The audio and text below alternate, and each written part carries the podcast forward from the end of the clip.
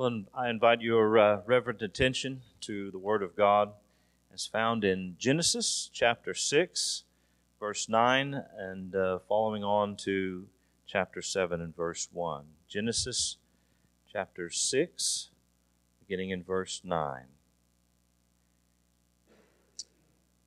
Hear the word of the Lord. These are the records of the generations of Noah. Noah was a righteous man blameless in his time, Noah walked with God. And Noah became the father of three sons Shem, Ham, and Japheth. Now the earth was corrupt in the sight of God, and the earth was filled with violence. And God looked on the earth, and behold, it was corrupt, for all flesh had corrupted their way upon the earth. Then God said to Noah, The end of all flesh has come before me for the earth is filled with violence because of them. And behold, I am about to destroy them with the earth. Make for yourself an ark of gopher wood. You shall make the ark with rooms, and shall cover it inside and out with pitch. And this is how you shall make it the length of the ark, 300 cubits, its breadth, breadth, 50 cubits, its height, 30 cubits. You shall make a window for the ark and finish it to a cubit from the top, and set the door of the ark in the side of it. You shall make it with lower, second, and third decks. Behold, I, even I, am bringing the flood of water upon the earth to destroy all flesh in which is the breath of life from under the heaven. Everything that is on the earth shall perish, but I will establish my covenant with you, and your and you shall enter the ark you and your sons, and your wife, and your sons' wives with you. And of every living thing of all flesh you shall bring two of every kind into the ark, to keep them alive with you. They shall be male and female. Of the birds, after their kind, and of the animals, after their kind, and of every creeping thing of the ground, after its kind. Two of every kind shall come to you to keep them alive. And as for you, Take for yourself some of all food which is edible, and gather it to yourself, and that it shall be for food for you and for them. Thus Noah did, according to all that God had commanded him, so he did.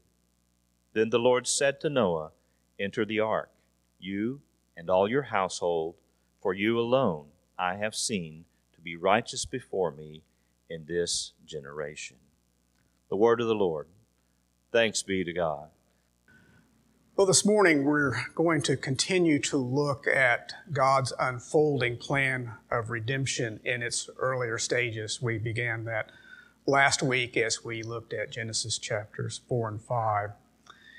Uh, the outworking of this plan began in Genesis, Genesis 3:15 and the first announcement of the gospel, the good news that the Lord God would put enmity between the serpent and the woman and between the serpent's offspring and her offspring. And even though there was the Lord's corresponding pronouncements of consequences of their sin upon Adam and Eve and mankind and earth, uh, namely pain and toil, thorns and thistles, and ultimately death and return to dust, Adam and Eve believed the Lord's promise of one to come who would crush the head of the serpent and destroy both him and his works. We see their faith in Genesis chapter 3, verse 20, when the man called his wife's name Eve because she was the mother of all the living. He believed the promise and the future hope, uh, though he could not see it at that point. And that's the essence of faith, isn't it? Um, Hebrews chapter 11, verses 1 to 2 tell us that now faith is the assurance of things hoped for, the conviction of things not seen. For by it, we read, the people of old received their commendation. We know Adam and Eve were accepted by the Lord by faith because upon the statement of that faith, the Lord provided them with garments of skins from sacrificial animals to cover their bodies and their shame. Well, the plan of redemption continues into Genesis chapter 4 and 5 with the chronicles of the enmity between the line of Adam through Cain and uh, the murderer, the one who was of the evil one and who went away from the presence of the Lord. In contrast to the line of Adam through Seth, whom God appointed as the faithful successor to the slain Abel, and who began to call upon the name of the Lord. And as we uh, learned last week, all who call upon the name of the Lord shall be saved. Cain's line is characterized by the anger and murder found in Cain and extending down to the ungodly man named Lamech. He's the one that took two wives and then celebrated his strength to kill any who might injure him. And in contrast to Cain and his line, there is a godly line that shines forth from Seth. His descendants are characterized by a sense of weakness. So Seth names his son Enosh, which means weakness. And they're characterized by prayer and walking in the fellowship of the Lord and longing for the promised rest from the curse of work and the toil in a fallen world. The godly Lamech in the line of Seth expresses this longing and hope when he named his son Noah, a name that means rest. he says, Out of the ground that the Lord has cursed, this one shall bring us relief from our work and from the painful toil of our hands. Now, if you could go back in time to the days before the flood and ask someone from outside of Noah's family and the godly line of Seth, how are things going for you? I think they would say something like this Look around our great city. Look at our agricultural markets. Look at our accomplishments in the arts and the science. All that's said of the line of Cain. He would say, We're doing fine. Life is good. There will be a wedding tonight, in fact, and afterwards they'll be eating and drinking. That's how Jesus described those days in Matthew 24, verses 38, saying they were eating and drinking and marrying and giving in marriage until the day that Noah entered the ark. Of course, that's not the whole story of what life is like for them. If you probed further I think they would have admitted to you that life is hard. Marriages are on the rocks. There's strife between parents and children. Work seems utterly frustrating. and rulers are more like tyrants than benevolent kings. And on top of that, oh, the stories I could tell you about corruption and violence that surrounds us. Yeah, we uh, enjoy a few things in life, but they're only passing pleasures and they're just diversions from the pain and toil of life. That's life under the sun that everyone uh, endures and lives in. Well, that's the setting of our text this morning widespread ungodliness, corruption, and violence that grieved the Lord and set the stage for worldwide judgment. Or rather, nearly worldwide judgment, because we read in Genesis 6, verse 8, but Noah found favor in the eyes of the Lord. As God had determined to judge the world and make an end to all flesh because of the violence and corruption that filled the earth, God also determined to save the world for the sake of and through one man. And not just for the sake of the man Noah, again, for the sake of the future of mankind and for the sake of the Lord's own name and his promise that he made to Adam and Eve that there would come from the offspring of the woman one who would crush the serpent. So his reputation is on the line. So, with that introduction, I'd like to think with you about some lessons from the life of Noah in our passage this morning. And the first lesson is actually from the verse that precedes it Genesis 6, verse 8, the lesson of God's favor.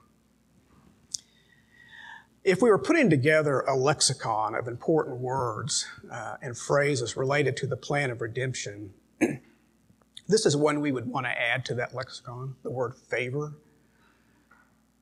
We would add to it the other important words of redemption and phrases that we have seen in the first five chapters of Genesis. Phrases like have regard for, the Lord had regard for Abel and for his offering. That's Genesis 4, verse 4. The phrase call upon the name of the Lord. At that time of Seth and Enosh, people began to call upon the name of the Lord. That's Genesis 4, verse 26. And walk with God. Now there's a phrase. Enoch walked with God. That's Genesis 5, verse 24. And the word rest Lamech called his son Noah, saying, Out of the ground that the Lord has cursed, this one shall bring us rest or relief, or some translations, comfort. Genesis 5, verse 29. Favor and finding favor with God are right up there the important words in the lexicon of the plan of redemption. And so we have the word and the phrase, but what does it mean? What is the significance of finding favor with God? Well, consider uh, in the passage this morning what is the significance of finding favor with God for Noah? The significance is that he will escape the coming judgment. And not only him, but his wife and his children and their wives. So, was finding favor with God significant for Noah? It absolutely was significant.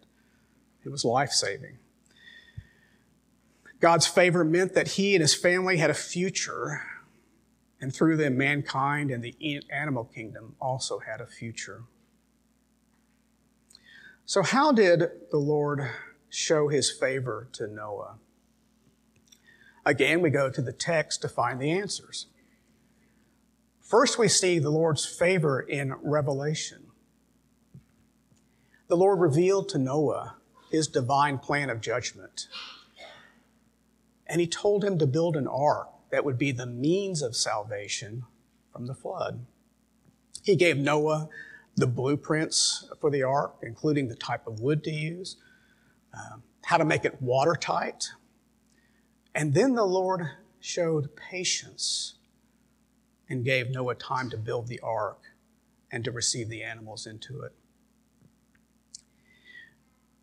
And then the Lord sealed his favor and planned to save Noah and his family by establishing an irrevocable covenant with him. So, what amazing favor Noah found in the eyes of the Lord. And that's your first lesson about favor the lesson of God's favor displayed by the Lord intervening into your circumstances, even the most difficult of circumstances, and providing a way forward and out of those circumstances. So think of favor as divine help in the midst of your circumstances. We have an example of that in Genesis chapter uh, 39. Uh, specifically verses uh, 20 to 21. This is when Joseph was in prison. And it says, Joseph's master took him and put him into prison, the place where the king's prisoners were confined, and there he was in prison.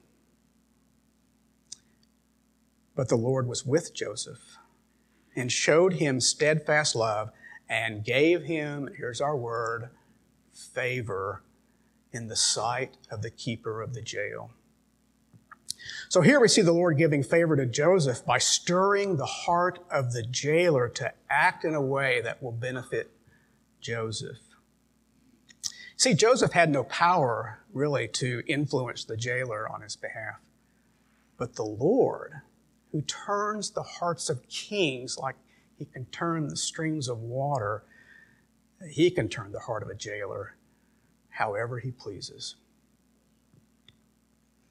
We so, learn something more about the uh, uh, aspect of God's favor that it comes from the wellspring of his love. His love leads to him showing favor to his beloved people. We read this in Exodus chapter 3, verses 20 to 21. The Lord said to Moses, So I will stretch out my hand and strike Egypt with all the wonders that I will do in it. And after that, he will let you go. And I will give this people, speaking of the Hebrews, and here's our word favor. I will give this people favor in the sight of the Egyptians, and when you go, you shall not go empty. Because the Lord intervened in their circumstances. When they left Egypt, the Lord had stirred the hearts of the Egyptians to empty their bank accounts for them. That's the Lord's doing.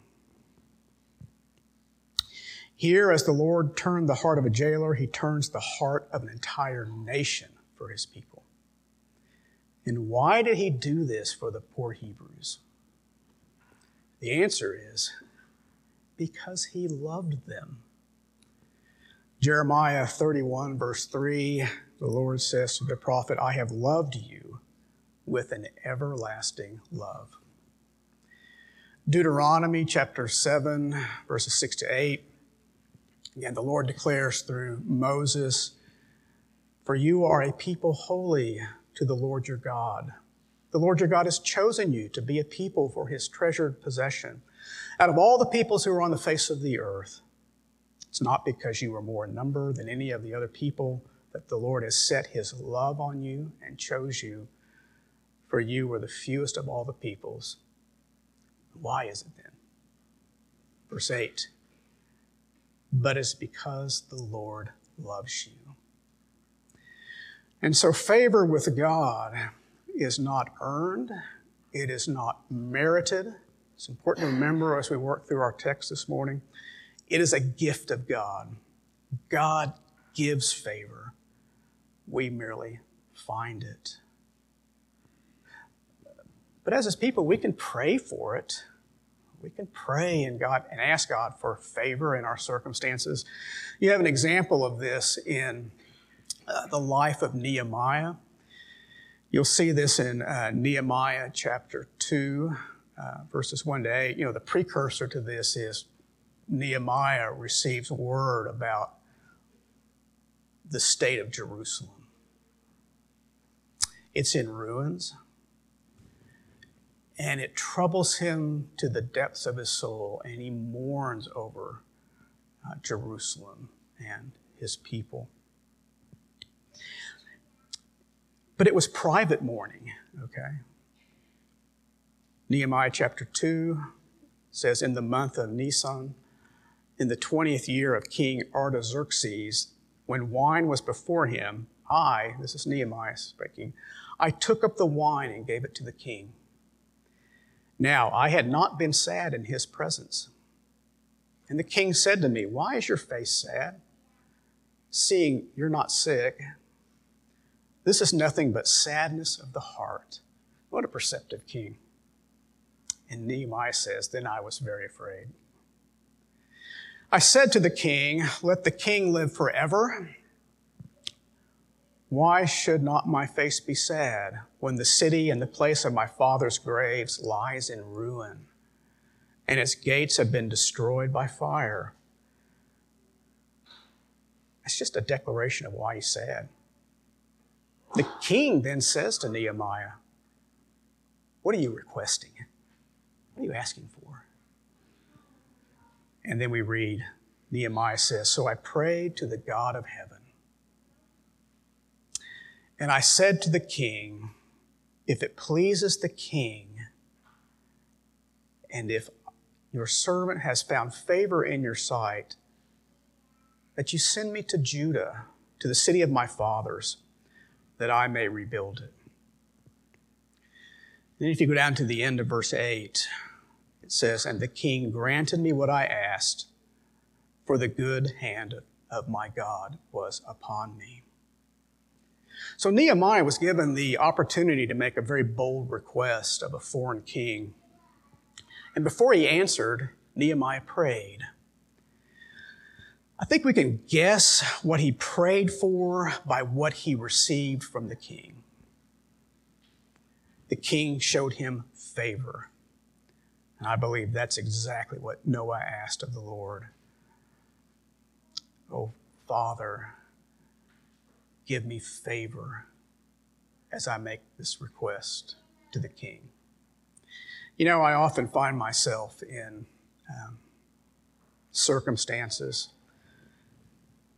particularly uh, in the business uh, that I run and work at. There are often outcomes of certain issues that are in seemingly in the hands of others other companies we do business with, um, uh, and more than that. And I often ask the Lord to intervene on my behalf and give me favor with those other people or companies that I might find a way forward through difficult circumstances and issues of business. Okay? So now we've thought about uh, the Lord's favor and praying for the Lord's favor. I hope you will take that away today and remember in your prayers in the difficult times. Uh, ask God to intervene for you, particularly if you need favor with someone with whom you're dealing. Well, we're not done yet with um, lessons about uh, finding favor with the Lord because we need to ask an important question about favor. And here's the question who finds this kind of favor in the eyes of the Lord? The answer is simple the righteous find favor with God. This is from Psalm 5, verse 12. For you bless the righteous, O Lord. You cover them with favor as a shield and we will see the favor of the Lord upon a righteous man, Noah. Well, think of the unfolding story of the flood as a book or one of those old uh, TV serial series that always ends on a cliffhanger, okay? That's how the story goes. Uh, Genesis 4 and 5 tell the story of two lines, one showing strength and ingenuity, but also violence and ungodliness. The other line showing weakness, but also faith and godliness. The first line, wandering from God. The second line, walking with God. And as the story of these two lines moves into chapter six, there's increasing violence and corruption. And the narrator reveals that God is determined to blot out man from the face of the earth. And just as the scene's about to go dark, the narrator says, But Noah found favor in the eyes of the Lord. And there's your cliffhanger. What will happen next? With the beginning of the next episode, the narrator opens with these words Noah was a righteous man, blameless in his generation Noah walked with God. And so begins the next part of the storyline. But the two storylines are connected, and you don't want to miss the connection. Where the one story ends, the other story begins. And the story of Noah finding favor in the eyes of the Lord begins with a statement about the man.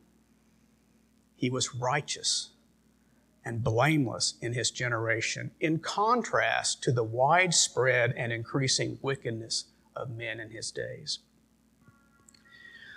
Well, before going uh, further in thinking about righteous, um, just remember when you, uh, in your own studies, um, you come to a word like righteous or righteousness in the Bible, the text will take you in one of two directions, okay, in terms of uh, the meaning.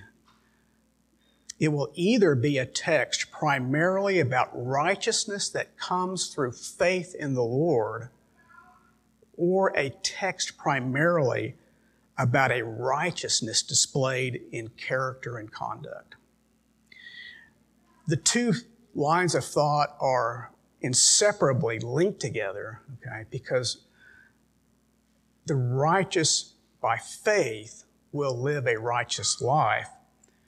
And living a righteous life springs from the faith that is counted as righteous before the Lord.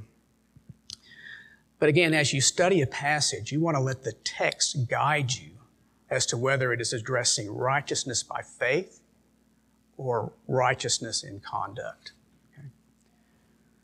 As for Genesis 6, verse 9, I believe it is talking about Noah's righteous character and his conduct. The reason for this is that Genesis 6 is the story of Noah doing all that the Lord commanded him. And then when we read in Genesis chapter 7, verse 1, the Lord, the Lord said to Noah, Go into the ark, you and your household, for I have seen that you are righteous before me in this generation. I equate this verse with a parallel story in the life of Abraham. In Genesis uh, 15, the Lord made a grand promise to Abraham of an heir and an offspring that could be compared to the number of the stars of the sky. Well, Abraham had no offspring at that time. But Genesis 15, verse 6 says, Abraham believed the Lord, and it was counted his faith to him as righteousness. Okay, that is the righteousness of God that comes through faith, not through doing. Okay. Genesis 15, verse 6. But later in Genesis 22, the Lord tells Abraham to sacrifice his beloved son Isaac. And Abraham does all that the Lord commands to the point of binding Isaac on the altar and raising the knife. But the angel of the Lord intervenes and says to Abraham, Do not lay your hand on the boy or do anything to him, for now I know that you fear God seeing that you have not withheld your son, your only son, from me. So, do you see the flow of righteousness there? First, there is a righteousness that is credited to Abraham's account because of his faith and believing what the Lord had said, though he had not seen anything yet of the promise fulfilled. And then we see a righteousness in conduct that springs out of that faith and conduct that is approved by the Lord. I think the same is true of Noah. He had a righteousness that comes from faith and a righteousness of character and conduct. Well, what did Noah believe that was counted to him as righteousness? He believed God's warnings of judgment and his promise of salvation as recorded in Genesis 6. The New Testament confirms this for us. It's in Hebrews chapter 11, verse 7. By faith, Noah, being warned by God concerning events as yet unseen, in reverent fear constructed an ark for the saving of his house. By this he condemned the world and became an heir of righteousness that comes by faith. Okay. It's not in the text of Genesis 6, but it's undergirding it all. Okay the righteousness that comes by faith, by which we are reconciled to God. Okay? And we stand in grace with Him. That's all from Romans 5. Okay, so now we're ready to think about righteousness, that is, righteous conduct. And also what it means to be blameless. Again, these are new words that are unfolding for us in the Genesis account, and they're worthy to be added to our lexicon of God's plan of redemption. So if we think about righteous conduct, and we ask the question, what do righteous people do? How do they show their righteousness? Well, they show it primarily through self sacrifice and acts of mercy for others. This is like Job. Job 29, uh, verses 14 to 17, Job says, I put on righteousness like a robe. Okay? Just think of getting dressed in the morning. You put on your clothes, but Job is saying, I put on righteousness. It's what I wear, it's what I do, it's who I am. I put on righteousness and it clothed me. My justice was like a robe and a turban. And now he's going to tell you how he behaved and acted in righteousness. He says, I was eyes to the blind and feet to the lame. I was a father to the needy, and I searched out the cause of him whom I did not know, and broke the fangs of the unrighteous and made him drop his prey from his teeth. You see what Job is saying that he, he does? What his righteousness means? It means he has a view to the circumstances of his neighbor. Who will stand forward for the needy, for the downtrodden and the weak who are being abused uh, by people in positions of power? Well, Job said, I'll step in. You're blind, I will lead you. You're lame, I will carry you. If you are unjustly brought into court, about to be crushed by the fangs of your adversary, I will step in and speak on your behalf. He didn't have to do it, he just desired to do it. Self sacrifice and acts of mercy were his righteousness. Or we could define uh, righteous conduct um, as Bruce Waltke does the righteous will disadvantage themselves to advantage others, while the wicked will disadvantage others to advantage themselves. You see this way of life, the righteous and the upright life in Psalm 112. Light dawns in the darkness for the upright. They are gracious and merciful and righteous. It is well with those who deal generously and lend, who conduct their affairs with justice, and the righteous will never be moved. They will be remembered forever. They are not afraid of bad news. That's why Noah wasn't afraid when he got the news about the coming judgment. They're not afraid of bad news. Their hearts are firm, trusting in the Lord. Their hearts are steady. They will not be afraid until they look with triumph on their adversaries. They have distributed freely they are generous. They have given to the poor, and their righteousness endures forever. So, how did Noah exemplify his righteous conduct? He spent 120 years, likely, building an ark for the benefit of his family and really to benefit the future of mankind and for the animals that would be gathered to him who could not save themselves but needed a righteous man to help save them. By the way, a righteous person will have regard for the life of his animals. That's Proverbs chapter 12, verse 10. Your animals should be better off because you're a righteous person. Well, what Noah did took incredible effort, incredible resolve. Uh, makes me think of the hymn we sung today, the outset. Take my life, I consecrate it to you. Okay. He had incredible resolve because he was doing this all surrounded by corrupt and violent men. You know, it's one thing to obey God without opposition. It's quite another to be faithful when the whole world is set against you and everything you believe and everything you're doing in faith. I suspect Noah suffered endless mocking and ridicule. You can't hide something as big as building an ark can't hide that from your neighbors. Imagine how they ridiculed him when they heard the news that he was building an, an ark to escape a coming cataclysmic flood, something that had never been seen or heard of before in the world. But in the face of the opposition, Peter says of Noah, 2 Peter 2 5, Noah was a herald of righteousness in his days. He says this God did not spare the ancient world, but preserved Noah, a herald of righteousness, with seven others when he brought a flood upon the world of the ungodly. Well, quickly, let's think about being blameless. How was Noah blameless in his days? I, I think it's helpful to, uh, to think uh, and know that the word blameless literally means to be whole and complete. I get this again from Dr. Bruce Waltke.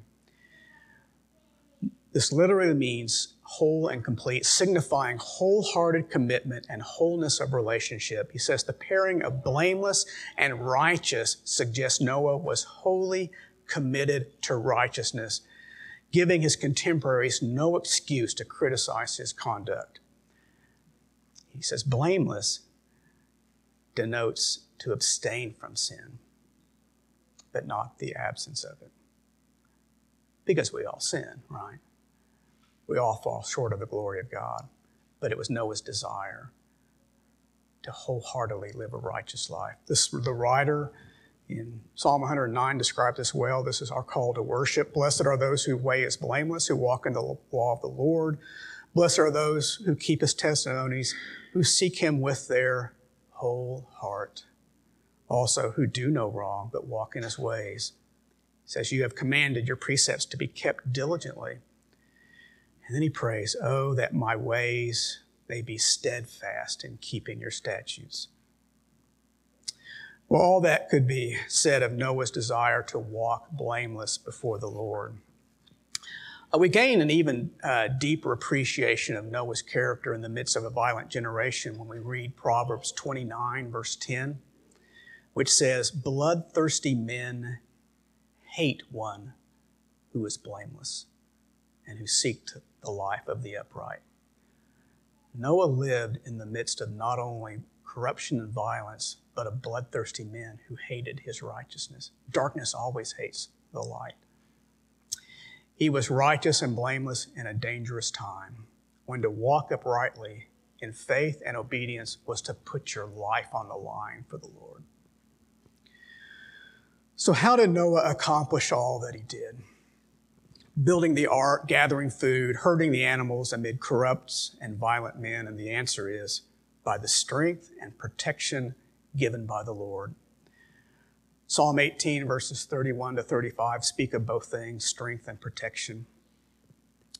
For who is God, it says, but the Lord, and who is a rock except our God? The God who equipped me with strength and made my way blameless. He made my feet like the feet of a deer and set me secure on the heights. He trains my hands for war so that my arms can bend a bow of bronze. And you have given me the shield of your salvation, and your right hand supported me. So, all through the days of building the ark, amidst the violence, the corruption, the mocking, the threats, God strengthened Noah and he protected him as a shield. So let's review some of the lessons we can learn from Noah about being righteous and blameless in a fallen world. First, the Lord gives favor to such people, favor that brings a way forward and through the difficult times, even surrounded by fierce opposition. Second, righteous conduct springs from the righteousness that comes by faith. Third, God deals with the righteous and blameless in kind. This is again from Psalm 18. I was blameless before him. I kept myself from my guilt. So the Lord has rewarded me according to my righteousness, according to the cleanness of my hands in his sight. He says, with the merciful, you show yourself merciful. With the blameless man, you show yourself blameless. God returns in kind to the righteous and the blameless. He deals mercifully with us and wholeheartedly with us. Fourth, the Lord equips and gives strength to those who desire to walk blamelessly before Him. Well, lastly, I think we can sum up the life of favor with the Lord, of righteous and blameless character, as the outcome of the way who walk with God. They have that supernatural and intimate fellowship with the Lord that the world does not have. Enoch walked with God and then he was not, for the Lord took him. Noah walked with God and then God saved him when the flood came. And so this morning we have thought about two words righteousness, blameless, also now walking. The book of Proverbs puts it in a bit different language. It uses the language of love and faithfulness. This is from Proverbs 3, verses 3 to 4. The instruction of wisdom says this Let not steadfast love and faithfulness forsake you. Bind them around your neck, write them on the tablet of your heart. You do that, it says, you will find favor and good success in the sight of God and man. So may we be a people who walk with God in steadfast love and faithfulness, bearing the fruit of righteousness and a blameless life and finding favor in the eyes of the Lord. That was where I was going to end the sermon as I went to bed last night. But it's not where I'm ending it now. Because in the night I awoke, as I often do at night, being 61, and I thought, I can't end there because I'm to preach Christ and Him crucified. So let me finish there. Know that the life of the blameless and the righteous begins and ends with Christ. He is the greater Noah who gives true rest for our souls. Remember his words Come unto me, all you who labor and are heavy laden, and I will give you rest. He is also the ark of our salvation. In Noah's day, to escape the wrath of God, you had to be in the ark. Today, we flee the wrath to come by being in Christ. So hear Christ's words from Matthew 24. This concerns his coming again.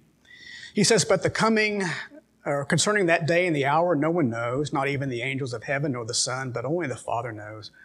For as were the days of Noah, he says, so will be the coming of the Son of Man. For as in those days before the flood, they were eating and drinking, marrying and giving in marriage until the day when Noah entered the ark, and they were unaware until the flood came and swept them away. So will it be, he says, the coming of the Son of Man.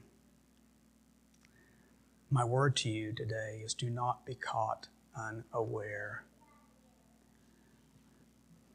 Come to Christ, be found in Him, flee the wrath to come. You will only flee it and find refuge in Christ.